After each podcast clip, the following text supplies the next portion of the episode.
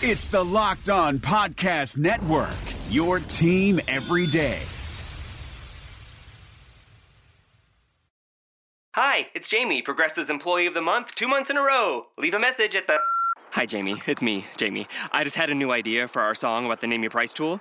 So when it's like, tell us what you want to pay, hey, hey, hey, and the trombone goes, blah, blah, blah, and you say, we'll help you find coverage options to fit your budget. Then we just all do finger snaps while a choir goes, savings coming at ya, savings coming at ya. Yes? No? Maybe?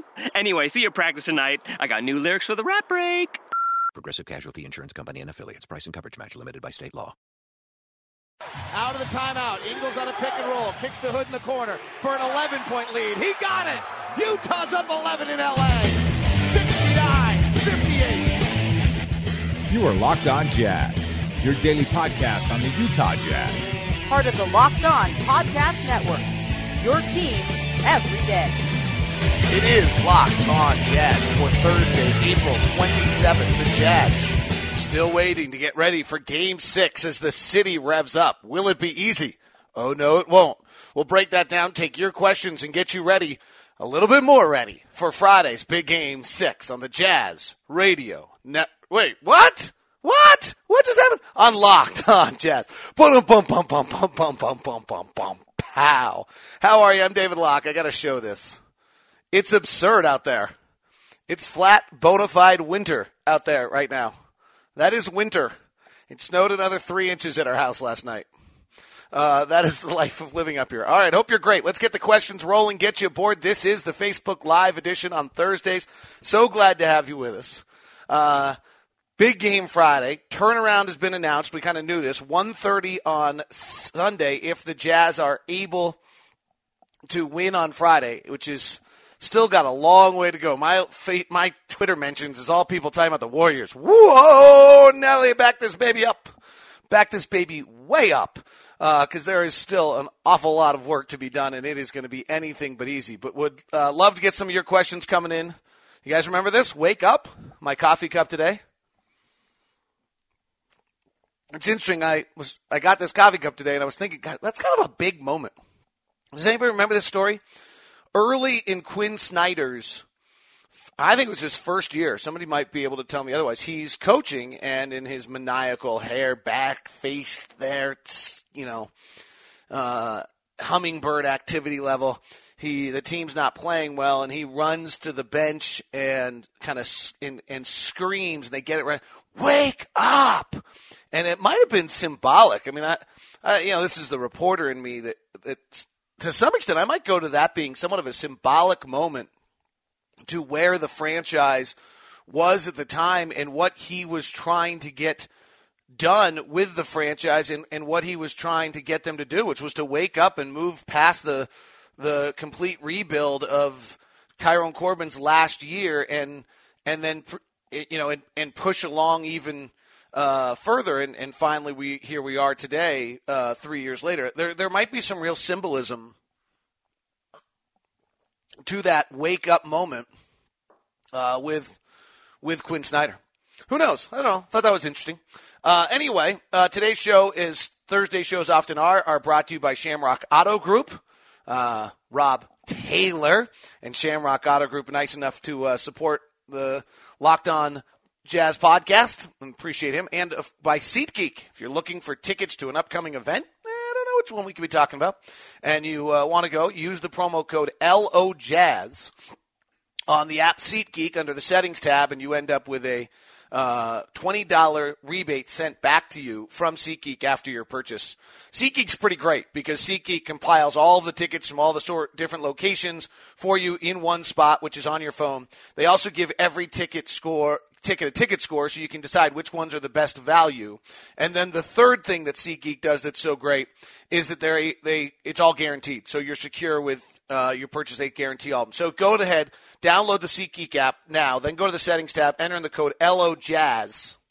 Once you've done that, then you can you can actually even do some really cool things where you put in ticket price alerts. If you have an upcoming event you want to go to, you put the price alert in and see, watch the ticket prices. I had a friend who was wondering about this game and what he should do to get tickets and should he wait. And I was like, you wait and we win game 4 and this game, you know, win game five, and these tickets get even bigger, your price alert's going to go up. We lose, maybe that price alert goes down for you. So I don't know what he decided, but that's a fun way to do it with SeatGeek. So download the SeatGeek app and enter in the promo code LOJazz. All right, let's get going.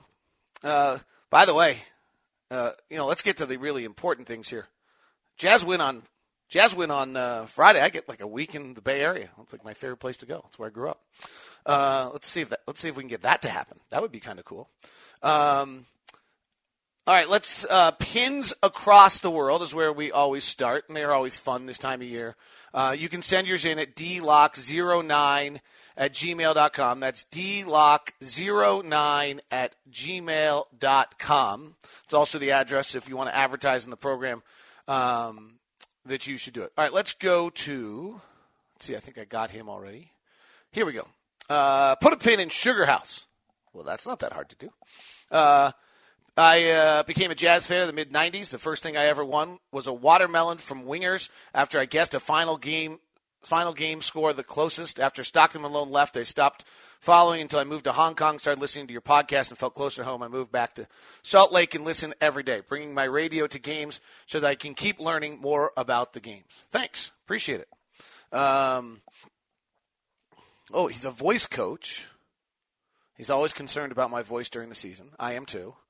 That show that humming and other quiet resonant voice exercises after a period of exertion can reduce inflammation the next day. Oh, that'd be great.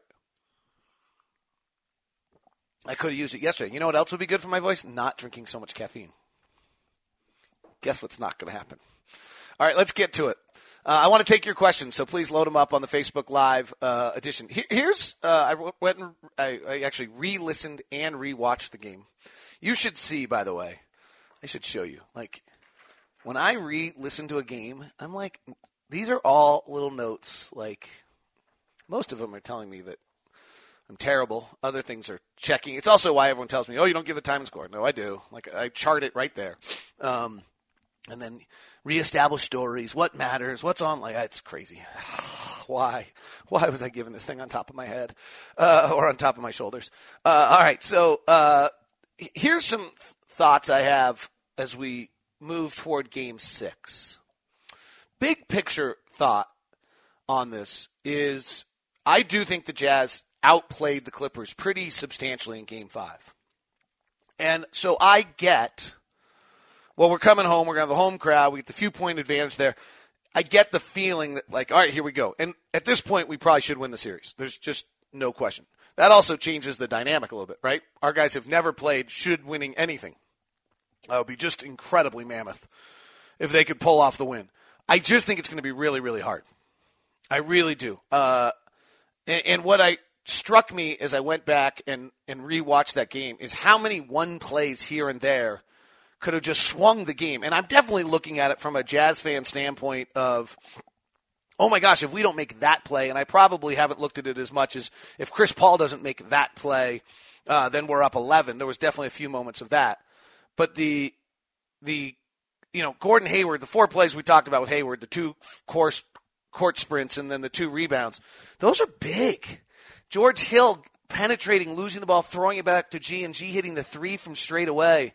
I mean, there can be nights where you have just one little less bounce of energy, or they have a one little bounce more, and instead of G getting that tip out to Joe Johnson, Mbah a Moute puts a hip on him, and Gordon doesn't get by because their level of focus is just a little higher. I mean, I think part of what's happening here is the Jazz are better, and that when you're better than the other team, they get tired and you get quicker. So I think I think there's some element to that. That the reason the Jazz are playing better than, the reason the Jazz are making these plays is because they're actually better than the Clippers. And Gordon's a better athlete than Mbah a Moute, and so I think that's there's something definitely to. I don't want to dismiss that, but it did strike me that the margin we're talking about in these games is just so small. I mean, really stunningly small, frankly, as I kind of went back and rewatched that game. And I watched it with the thought of, I think we're killing these guys. And if a few balls bounce our direction, we should have been up by, you know, big numbers. And there's some element of that. The 8 straight missed shots at the end of the first quarter, if 2 of those go down instead of being, you know, you're up 6. And now, on the other end, we got 41 uncontested looks. And we hit about the right amount of them. I guess you could get hot, and we just haven't gotten hot. And I love a little bit of the – I've always loved the way we play. We play this slow-down style with a lot of three-point shots, and I would say that, you know, that I think leads to the nights where we have the Charlotte nights or the Laker nights where we get hot. We're unbeatable on those nights. And there are certainly 2 major matchup areas right now where the Clippers don't have an answer. So one is, you know, Mbah a Moute has been terrific defensively, except for all of a sudden we're scoring on him. So they've lost that defensive closer. He's definitely their best defensive player. But, you know, Gordon put 40 on him. Joe put a bunch on him. They've lost that element of taking a guy out of the game. And now we have 2 of them going. I suspect they're going to start Austin Rivers. And then what's interesting about that, though, is that they're then Mbah a Moute is being guarded by our power forward early in the game. We don't care. And their rotation gets whacked out a little bit on that because I think what they really want is Austin Rivers on the floor when Joe Johnson's on the floor. Then Rivers guards Gordon Hayward. And so they may start Raymond Felton, frankly. They may start Raymond Felton, and then Austin Rivers matches Joe Johnson so that then Austin Rivers goes to Gordon Hayward, Mbah a Moute goes to Joe Johnson. I'm guessing that those are the adjustments. What the Jazz have right now is that they still haven't really figured out how to stop Joe Johnson. They still haven't really figured out how to stop Gordon Hayward. So there's 2 aspects right now where the Jazz are rolling. Now, we haven't really figured out how to stop the pretty awesome play of Chris Paul in the pick and roll. What we have generally is that they just don't have enough firepower without Blake. And so that's, you know, they've had their Jamal Crawford night. They've had a J.J. Redick night. I think it's probably fair to expect they're going to get one of those as well coming up here. And then, but that hasn't seemed to be the difference. And it's very, very hard for them to get both at the same time. Very, very hard. For them to get both at the same time. The other one I would just so yeah, there are things. The other one I would point out is as much as I'm talking about all those open looks, this can go either way. As much as I'm talking about all these open looks and all this, the Jazz offensive rating the other night was only a 104.6. That's not good. The Jazz for the season. Give me 1 second. Oh, I do not. Did I print it out? Yeah. Game day sheet. The Jazz offensive rating for the season is a 107.4. In the series, they're at 107.8, so they're right on. Clippers are actually better. Their Clippers are at 108.1. So the Clippers, for all of us talking about their trapping and their double teaming and those various things they did and how we got 36 three attempts, we got 41 uncontested looks, which is a huge number. You know, our offensive rating actually wasn't good. It was 104.6, which is a step backwards from where it is. And if you're the Clippers, you could make a pretty strong argument that they figured something out. You don't hear us talking that way. We're pretty optimistic. Everything's pretty optimistic right now. So I guess a little bit of what I'm saying is I think we're a little overly optimistic. The Jazz offensive rating in the series has been 105, 102, 121, 119, and then a 104.6, 105. So one is at the Staples Center, we've been 105 or lower. At home, we've been 119 or higher. And I do believe you get at home and some of those open looks go. That's the reality of the league. But I guess here's my point is yes, the matchups still favor the Jazz. The high pick and roll is an issue for the Jazz, though they've done a pretty good job slowing that down. The home court advantage matches up to the Jazz.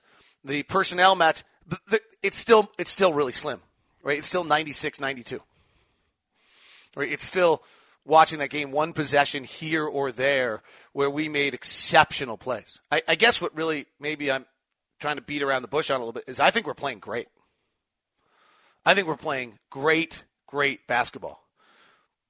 And if we slip at all, I think it gets really nerve-wracking. And then I don't have any idea who's got the psychological edge late. I really don't. You know, if I did my numbers right last night, I'm going to ask someone to have this checked, but my knowledge on Chris Paul is he's 1-7 in game 6s in his career. 1-7, 2-5 in elimination games. So I don't know what side that goes on for him. I mean, this is a group that was up 2-0 against Memphis in 2013 and lost four straight. In 2014, they're tied 2-2 with Oklahoma City. They blow a 13-point lead in the final 4 minutes of Game 5, and they led by 16 in Game 6 and lose that and go lose the series 4-2. In 15, they're up 3-1 to the Rockets, blowing a 19-point lead in the final 14 minutes of Game 6 to lose that series. Last year, they're up 2-0. Then Chris Paul, they lose Game 3, and Chris Paul and Blake Griffin are both injured in Game 4 and out for the series, and they lose that series. I mean, this is a cursed group. And in this year, the story would be that they're tied 1-1, and Blake Griffin goes out, and it's real. The Blake Griffin injury is significant. The one other thing that's gone on in this series is that with Joe Johnson on the floor, the Jazz have just scored, right? So in Game 1. The Jazz offensive rating was 113 with Joe Johnson. In Game 2, it was 107. In Game 3, it was 131. In Game 4, it was 132. Last game, it was 93.5. Okay? So that tells you the Clippers have a pretty good answer right now that they actually may have discovered something on how to slow down the Jazz. Right? The Jazz offensive rating was a 105, which was much lower. And the offensive rating with Joe Johnson on the floor was a 93.5. That lineup did not work the other night the same way that it has throughout the whole playoff series. So Rodney Hood, the numbers, by the way, with our offense with Rodney Hood on the floor have been great. That's why you saw a little bit more Rodney Hood the other night. Quinn's on top of these things. All right, so that's kind of my feeling, is that there's a lot of edges. But there's also just as good an answer that the Clippers should feel that they slowed down the offense, they slowed down the Joe Johnson, they've got Chris Paul. This thing's, I guess my point is this like let's not worry about the short turnaround to the Warriors yet, would be kind of my comment on things. Sorry, I got to check my phone a little bit today because at 9 a.m. this morning I'm recording a very special podcast. I'm a guest on a podcast that I think should be fun. It's kind of nice that I got invited. So I'll tell you about that. Tomorrow. I never want to jinx it because I've only mentioned once before that I was going to have a guest on a podcast. It was Howard Beck, and then my system didn't work. If you are considering purchasing a car or truck in the next few weeks, please give Shamrock Auto Group a call. They'll save you money, give you a super vehicle. Buying experience will be quick and pleasant. Just give Rob a call, 801-319-2250. So the story on Shamrock is that Rob Taylor, who's the owner, was going through the car buying experience many years ago and just didn't have a good experience. He's a car guy and decided, we can do this better. We can do this better. I can give my own personal cell phone out to people on Locked On Jazz. We can do this better. 801-319-2250. That's kind of a joke, but it's kind of where he sits. They're out in Pleasant Grove, by the way, 2000 West. 2000 West is the same road as North County Boulevard, if you've been out there, just off exit 275 in Pleasant Grove. So about 2000 West or North County Boulevard, and Shamrock Auto Group is what they're really about is trying to give you a pleasant car buying experience. So it's nearly new cars. Most of them are 6 to 12 months old, 5 to 20,000 miles. A lot of the Utah County assault vehicles, right? The Suburbans, the Yukons, the big SUVs, the Expeditions, and then also a bunch of great sedans. And the other thing is people come from all around the country and all other states to come see Rob and have him get the car for him because he can save him enough money. It's worth him to buy back. So out-the-door pricing in 5 minutes, test drive by yourself, buying experience in under an hour, full service. You can do financing in-house and extended warranties, value-driven Carfax in every car.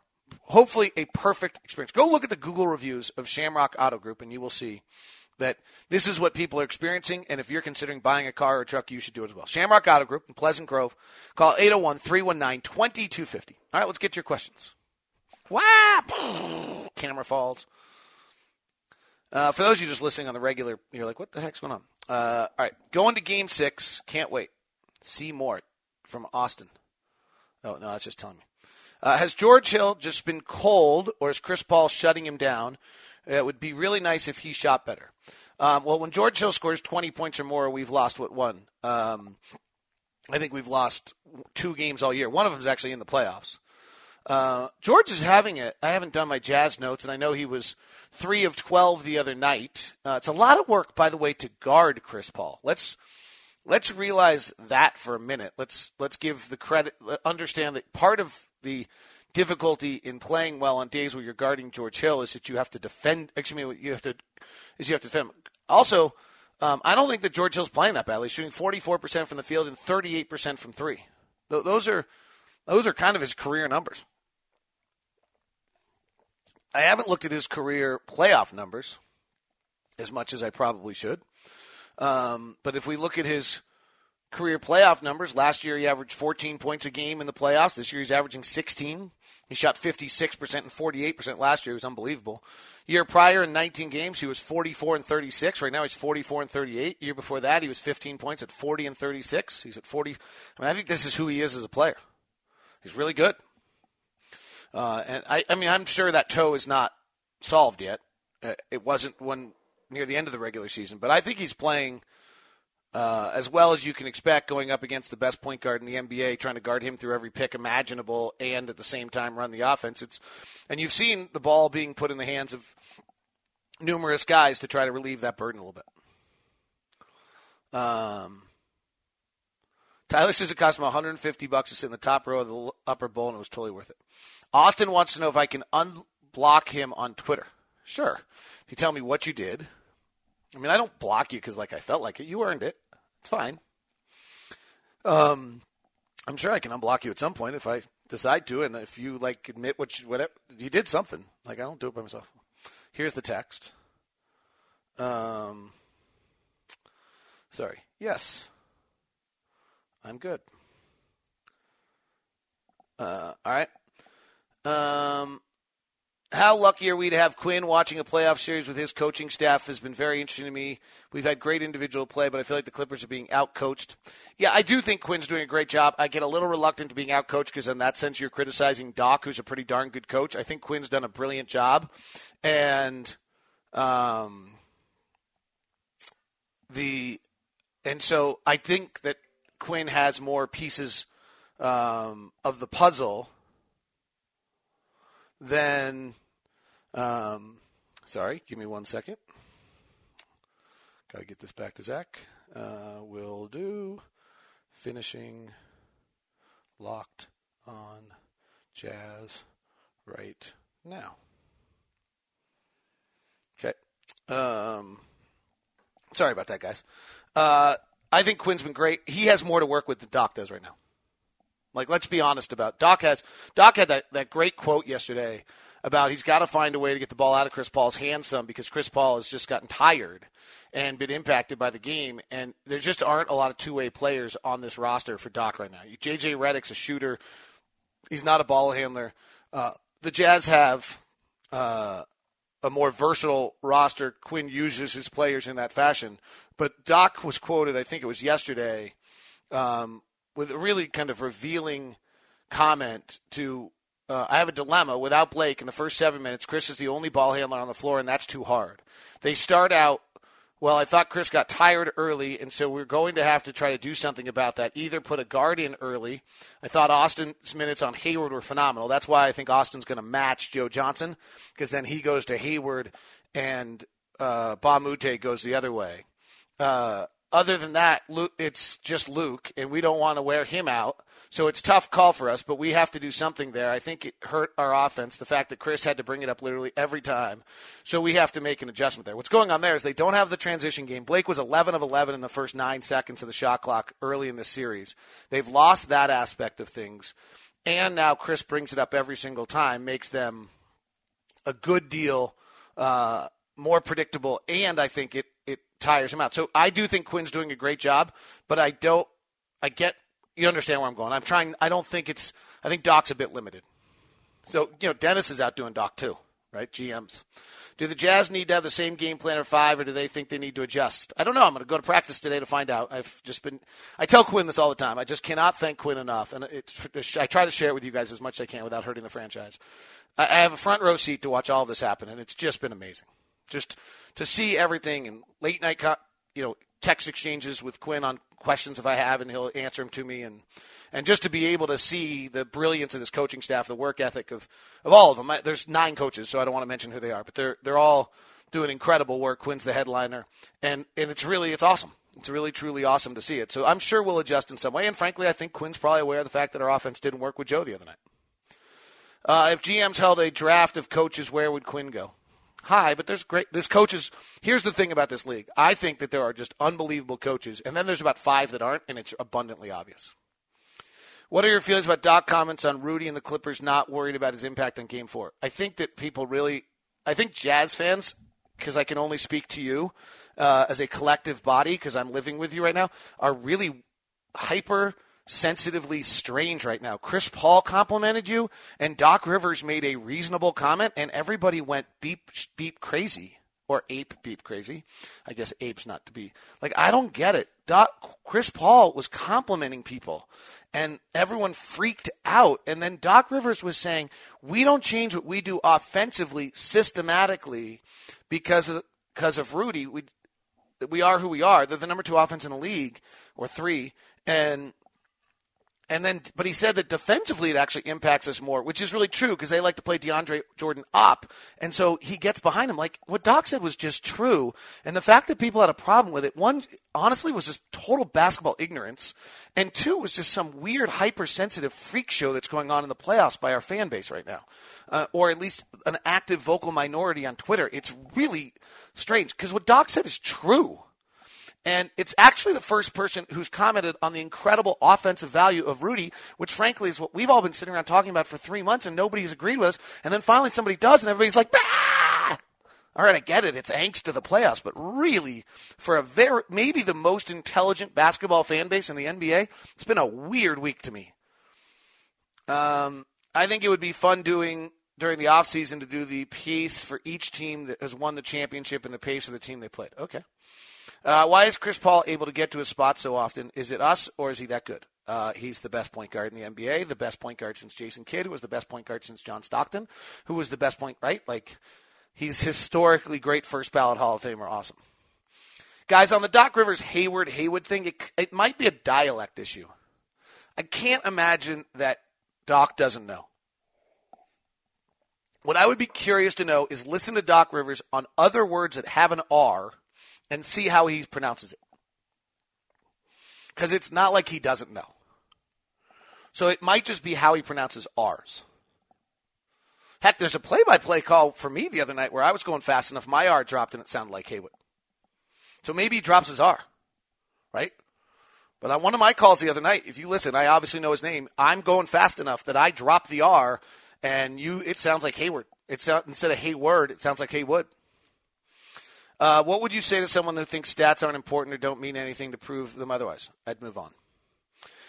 What impact do you think Austin Rivers will have in the gift? I think Austin Rivers is big. I think he changes who the Clippers are. I think it's why our defense was a 93.5 when Joe Johnson was on the floor the other night. I think he gave them an answer to some things. I think he'll be better offensively. I think the game was fast for him the other night, having not played in a month. He'll be much better. That's why I think this thing is far from done. I think this thing is far from done. I think Game 6 is going to be, hard.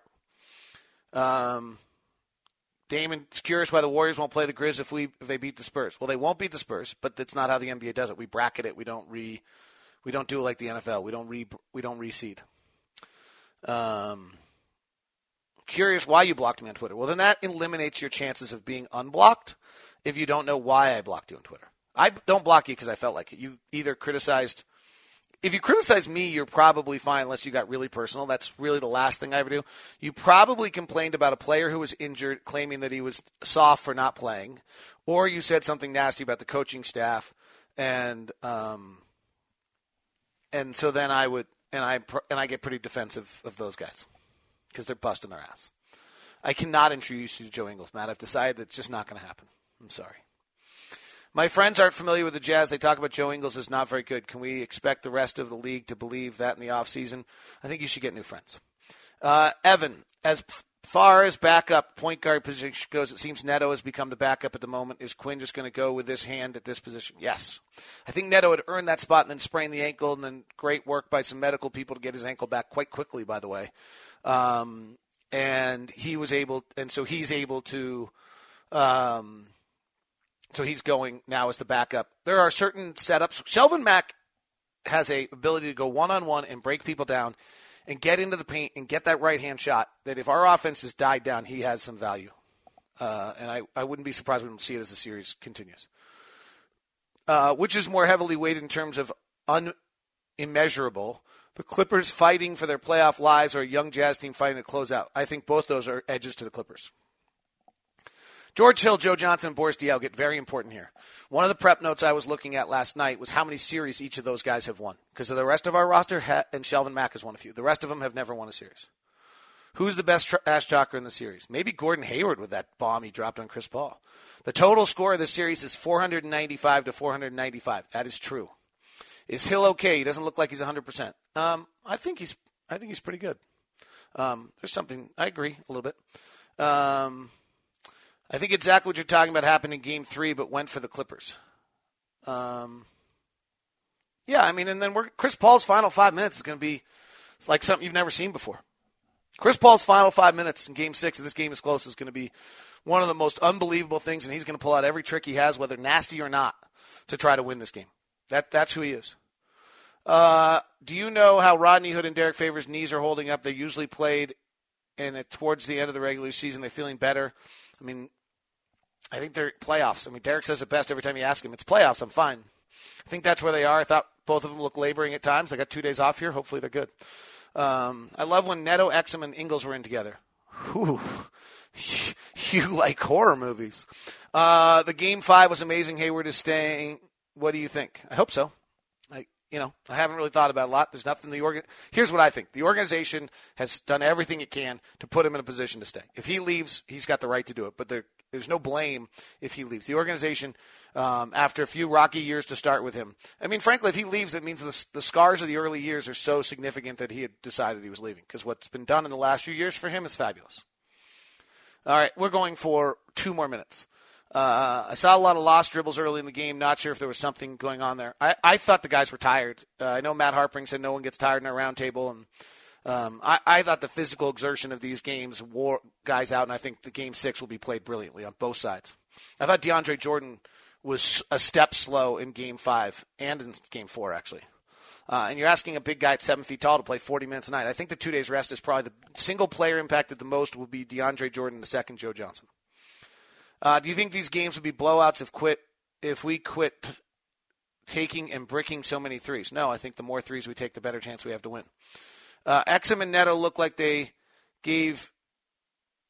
replaced Neto in the starting lineup. Thoughts? Don't understand that. How well do you think Favors will perform in Game 6? I think he'll give every ounce of everything he has. That's what he's done all playoffs. That's what he's done most of the season. He's certainly limited, but he's done great.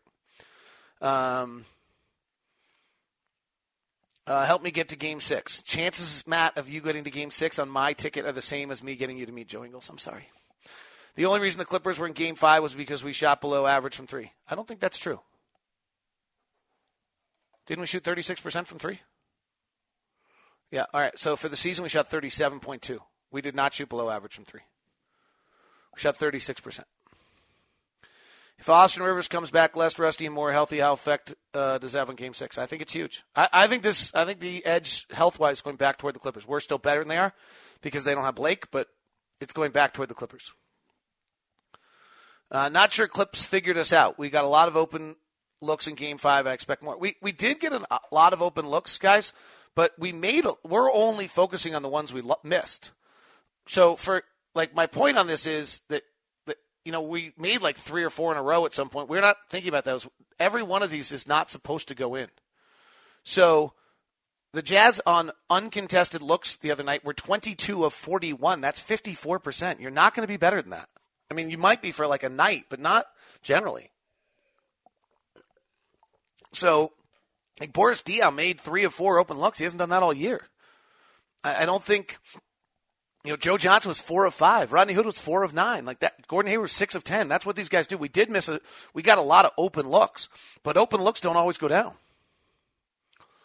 I'm listening to you in Thailand. True fans never take a vacation. Derek, I love it. All right. On that note, I think we're going to wrap this baby up.